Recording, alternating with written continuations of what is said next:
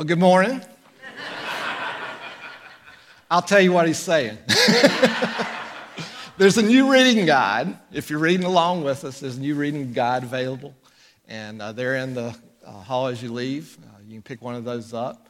Also, he was talking about me and who I am. Uh, I am Brad Barden, and uh, I'm glad to be here with you today. What he was also mentioning, you saw in your bulletin, by the way, is that I'm being suggested to fill in for your interim missions and discipleship pastor. And uh, so that's, that's what he was also saying. but I, thank you for that. But uh, that we'll be voting on that in a couple of weeks, I think. But the, the main thing uh, that I want to say with that is one of the reasons why Eunice and I came here two years ago was because of the missions that uh, Mount Airy does. And uh, so praying for you to, to be along with a, a side of us as we continue on in ministering and making God's word known. Um, but as we come together this morning, I've got a big theological statement I want to make about Ecclesiastes. Y'all ready for it?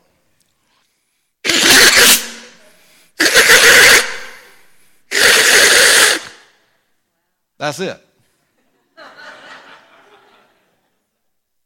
meaningless, utterly meaningless. We spend our lives trying to blow up a balloon, and it never gets filled because we go after the wrong things. That's what he's trying to say. People look at me weird when I say that one of my favorite passages of Scripture is found in Ecclesiastes. They look at me sort of like, You like being depressed? No, I like reality. I grew up in a Christian home. I went to look up lodge uh, and camp, and every summer I would make a commitment to God, saying, God, I, I want to be involved in, it, and I thank you for what you've done for me through Jesus Christ. I'm going to live for you. And y'all know that story as you go through high school and so forth, you then get with the old friends and doing the old things. After my senior year in high school, I became fed up with myself. And I had to decide is this stuff that I have been fed all my life about Christianity, is it true or is it junk? And so for the first time, I went looking in the Bible and other places, by the way, for answers. And one of the places that I went to was Ecclesiastes. And it really helped me. Why? Okay, I'm 18 year old. I'm a guy. It's 1980. What do guys think about all the time in 1980 in high school? Sex. And I was thinking, why are all my friends having the fun and I'm not? Am I missing out on something? That was my big question. Ecclesiastes helped me understand that doesn't get you anywhere. That there's something more important in life than sex. That's hard to get through an 18 year old's brain, by the way. But the neat thing about Ecclesiastes is as you go through life, you see all the places, all the temptations of people saying, That's it. That's what you need to do. And he shoots every single one of them down. That's why I like Ecclesiastes. But there's more to Ecclesiastes than that. There is, believe it or not, you can find it if you look. You can find purpose and understanding, even though Ecclesiastes, Solomon starts out saying meaningless, meaningless, everything is utterly meaningless. He says it in several different places. You have to look for it, but it's there. I'm going to show you a couple passages. I hope you'll turn with me to them. Uh, the first one is Ecclesiastes. We're going to look in chapter 3. We're going to look at verse 9. Chapter 3, verse 9 is where we'll start out. This is how he states what our purpose in life is. He says, What does the worker gain from his toil? I have seen the burden that God has laid on men He's made everything beautiful in its time. And he has also set eternity in the hearts of men. Yet they cannot fathom what God has done from beginning to end. I know that there is nothing better for men than to be happy and to good, do good while they live. Hear that? I know there's nothing better for men to do than to be happy and do good while they live. That they may eat and drink and find satisfaction in all its toll. This is the gift of God. Find satisfaction. Isn't that what we want? Some of you, my age, remember the Rolling Stones, one of their songs. I can't get no satisfaction. We can't unless we turn to God. He goes on and he says, I know that in everything, everything that God does will endure forever, and nothing can be added to it and nothing taken away from it. God does it so that men will revere him. And then, as he concludes Ecclesiastes, let's go to chapter 12, the conclusion of Ecclesiastes as he finishes his speech. And this is what he says Ecclesiastes 12, verse 13. Here is the conclusion of the matter. In other words, he's saying, if you want to understand what I've been trying to say, this is what I've been trying to say. Fear God, keep his commandments for this is the whole duty of men. That's it. Revere him, fear him, keep his commandments. Why? Because that's why you were created. Sounds like a lawyer, doesn't he? We want more than that. I do. Yeah, but why? Why should I revere him? The good news is that in the New Testament, we gain a new perspective of who God is. We fill in some of the pieces. I look at the writer of Ecclesiastes as, as Solomon telling us look, I've experienced life, and this is what I've found to be true. I want you to understand who I am and what I've gone through, and I don't want you to have to go through it. Trust God. Obey Him. That's the best you can do in this life. It's sort of like He's giving a recommendation of who God is. Let's say you find out that you've got three or four blocked arteries in your heart. What do you do? Do you go look at a directory somewhere listing on the internet and say, let me find a doctor, and you always sort of go like that and find a doctor, whoever it is, that's fine? No. You look for recommendations, don't you? You start asking people who've had the surgery, hey, did you like the person that did your surgery? Were they good? That's what you do, right? That's what the teacher's doing here in Ecclesiastes. He's telling you, I've had the surgery. I've experienced all the symptoms of life, and I can tell you who can bring healing, and it's God. He's making his recommendation. But let's go back to the heart example. Are you just going to take the recommendations of the people and say, okay, never meeting the doctor, I choose you? Of course not. You're going to sit down and interview that doctor, aren't you? How many of these surgeries have you done? What's your success rate? And you're going to try to get another personality. You want to like them, don't you? Well, to me, that's what the New Testament does. It is God sitting down and saying, okay, interview me. You know that I'm a doctor who claims that I can heal you. The New Testament is God saying, okay, let me show you who I am in the fullest way that I possibly can. Solomon, as the writer of Ecclesiastes, would have loved that opportunity. But it wasn't for him to have. But you know what? It is for us to have. Will we do it becomes the question. And what I want to do today is look at Ecclesiastes from this side of the cross, from the difference that God has made and how He has allowed us to say, okay, it's not just that He can do it, let me show you who I am. And He did that in the Old Testament, but boy, do we see it clearly in the New, don't we?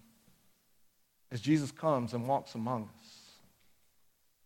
As Jesus, God Himself, coming and dying on a cross to demonstrate that while we're still sinners, Christ died for us.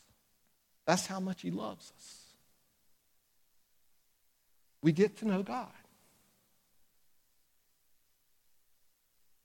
I'm glad I'm on this side of the cross because I understand God a lot better than Solomon, the wisest guy in the world, ever would. Because I've got to see displayed vividly who he is. So let's look at where we find in the New Testament comparisons to be made about what is talked about in Ecclesiastes. I'm not going to ask you to turn to it, but there's two examples I'm going to look at. One is, is in the Sermon on the Mount, where Jesus talks about treasure. And he says, Don't allow yourself to be caught up looking for treasure in this world. Because the treasure in this world, he says, moth and rust and thieves come in and steal, and you don't have it. It goes away.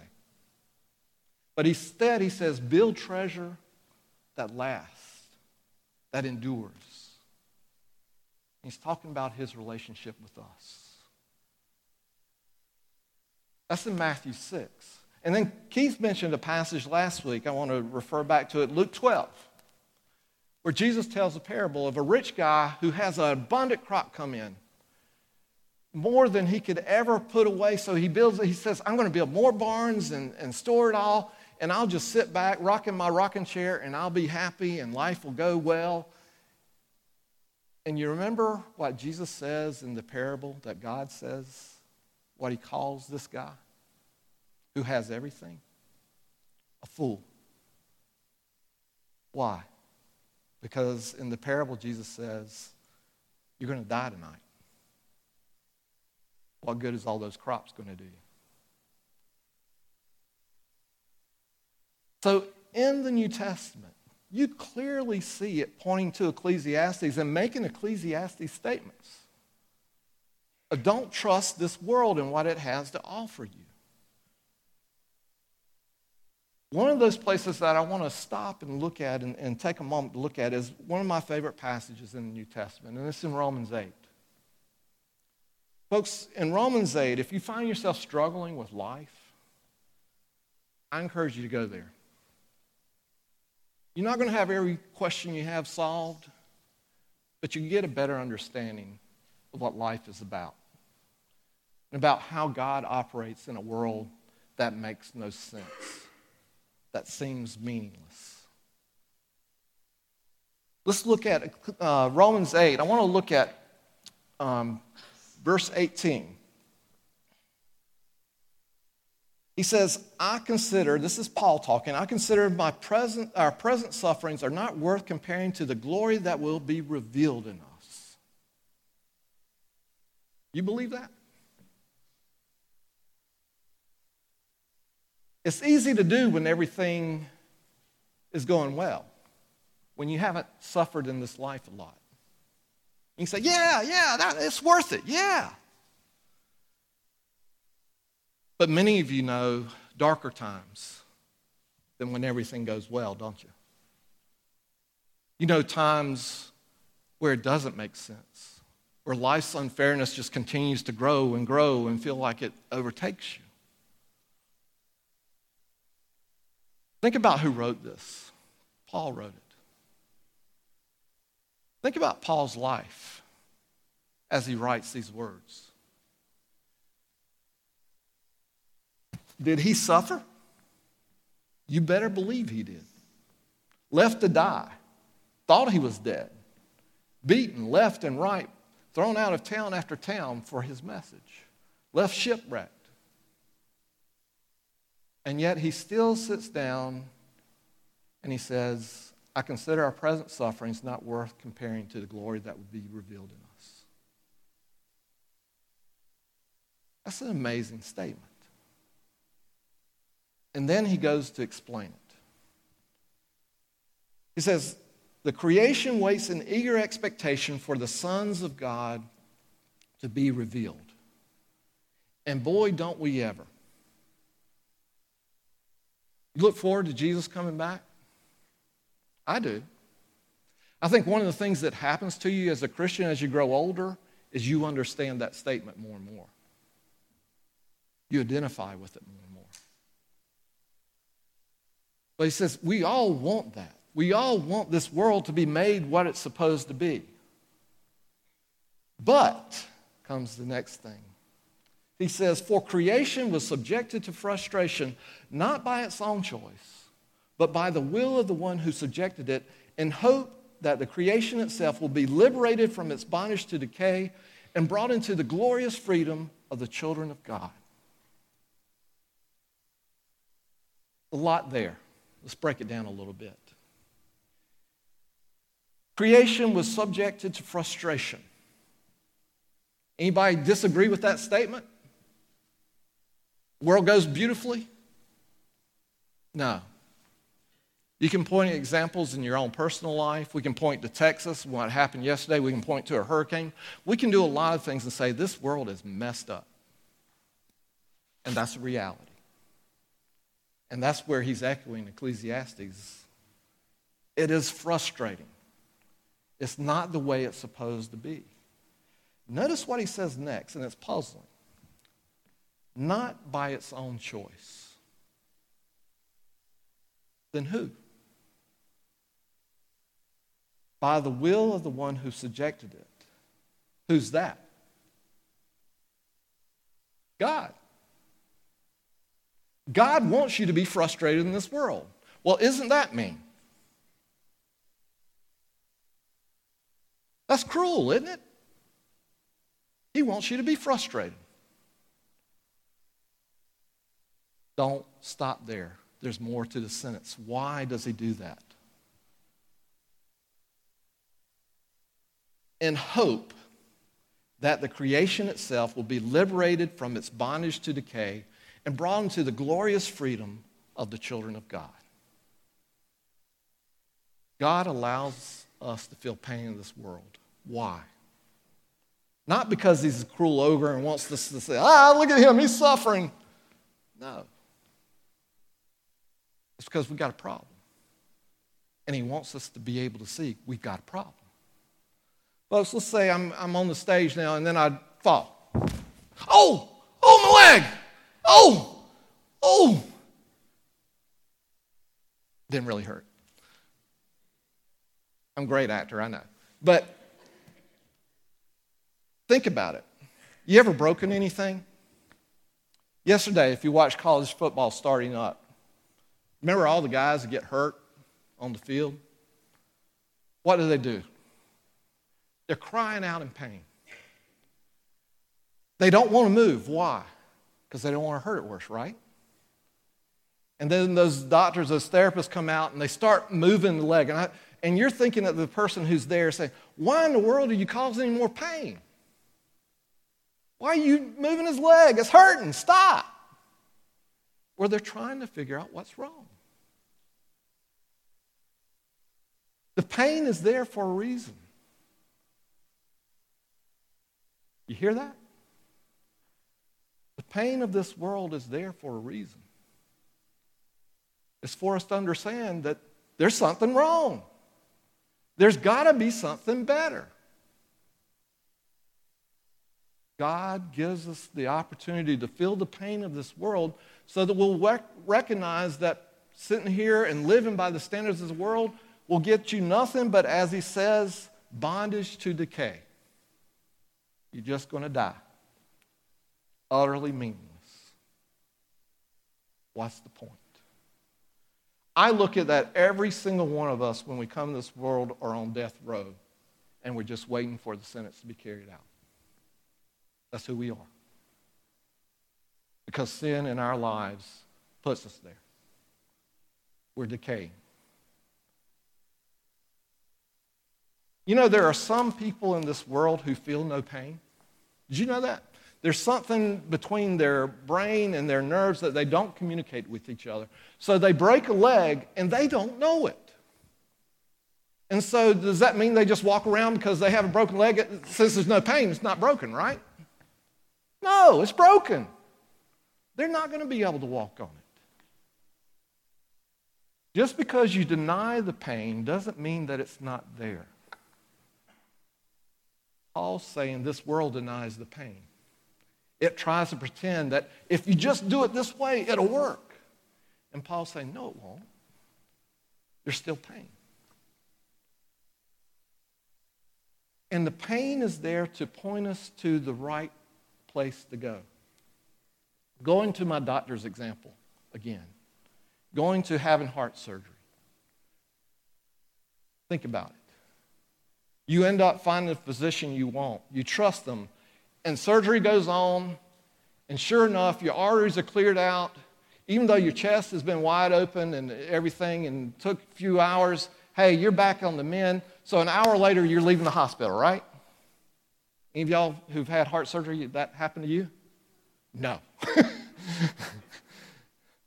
you hurt more after the surgery than you did before, don't you?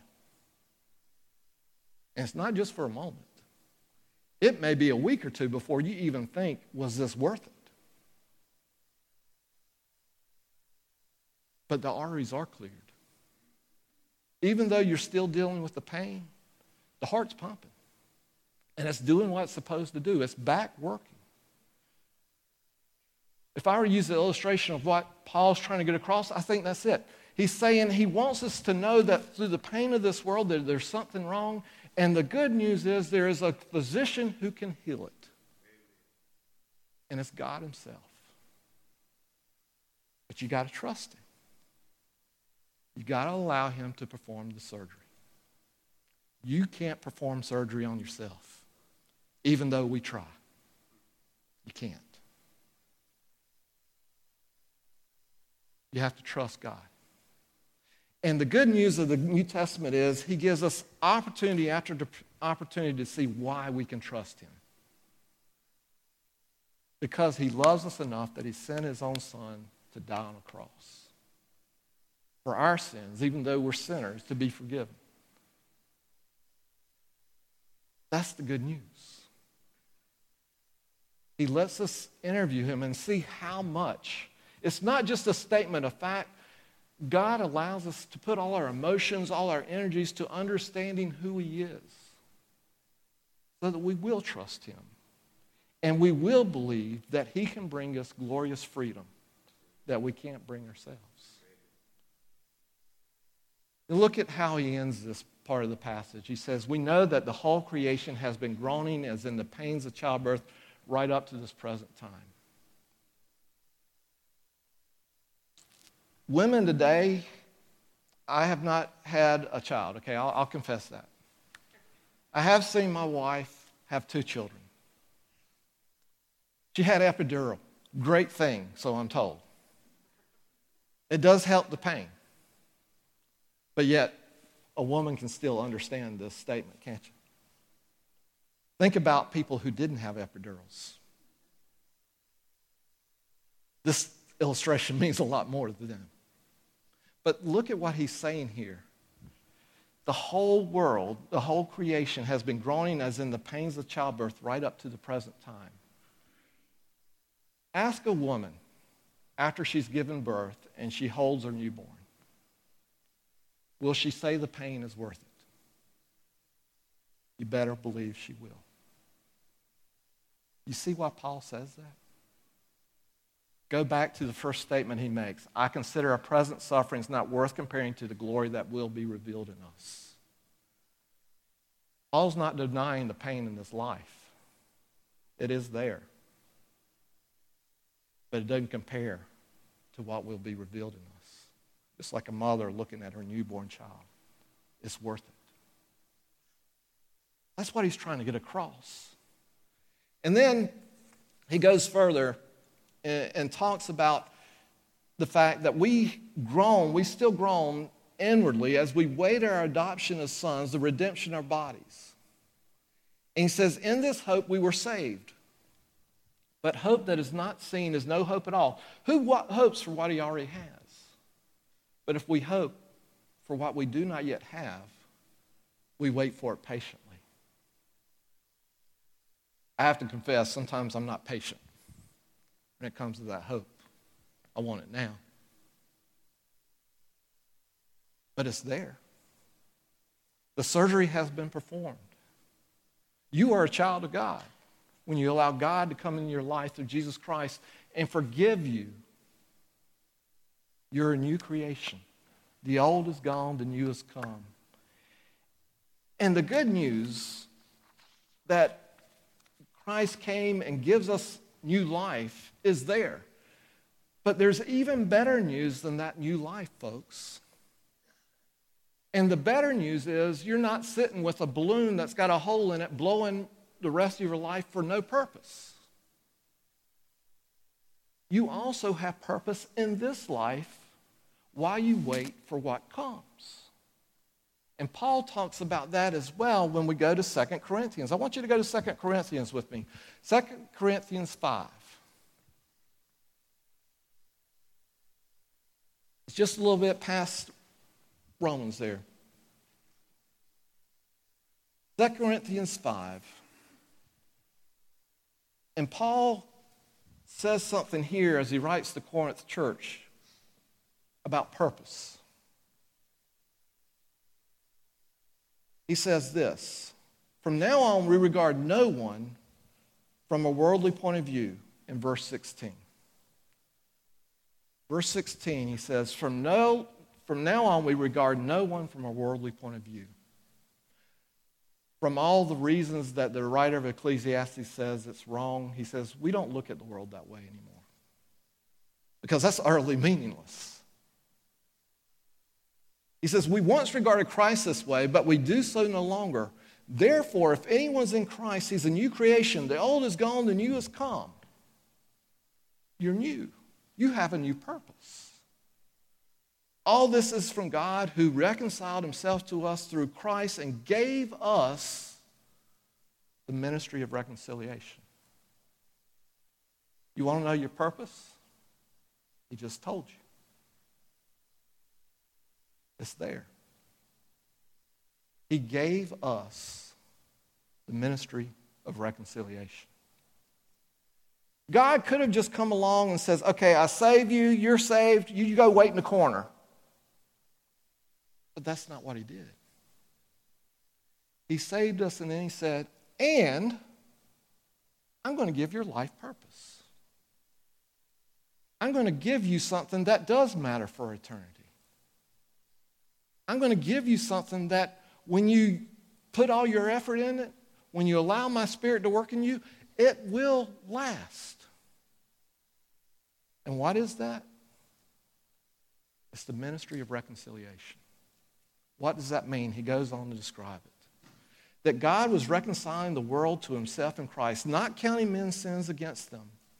And he has committed us to this message of reconciliation. We are therefore Christ's ambassadors, as though God were making his appeal through us. Why in the world God would use me to make that appeal, I have no idea because I sure wouldn't. But he thinks enough of me, he loves me enough to say, Go ahead. You're forgiven. Go ahead. This is purpose. This is meaning. Be my ambassador. Be the one who, like the writer of Ecclesiastes, like Solomon, says, I had the surgery and this is what I can tell you. That's what we're called to do. We're not called to perform the surgery, thank goodness. We're called to tell about the good doctor who can and who will. What more important message do you have in an utterly meaningless world than the message of eternity, the message of life, the message of a glory yet to be revealed, but is there? Just because it's yet to be revealed doesn't mean it's not there, folks. It's there. God's already brought us to His way. We're now His children. We'll see it in a lot better way come, come down the road. But it doesn't change the fact that we're already there. And therefore, we're called to live and to find purpose in life not from all the things the world tells us, but what really matters the message of God and His salvation, His healing that is available to anybody. Looking for purpose in life? Start there, end there. That's all you need to know. It's going to be done different ways. You're going to do it different than I am. But we still all have the same purpose. How are you doing with that purpose? Are you getting distracted by the things that the writer of Ecclesiastes talks about? We all do. I'm guilty of it just as well as anybody. But those messages are there to tell us remember the ultimate thing that lasts. Focus on that. Let that be who you are. Not how great you are, how many people know your name, how much money you got. Irrelevant. How are you doing at your purpose of telling God's message to a world that desperately needs it? That's walking around dead and needs life.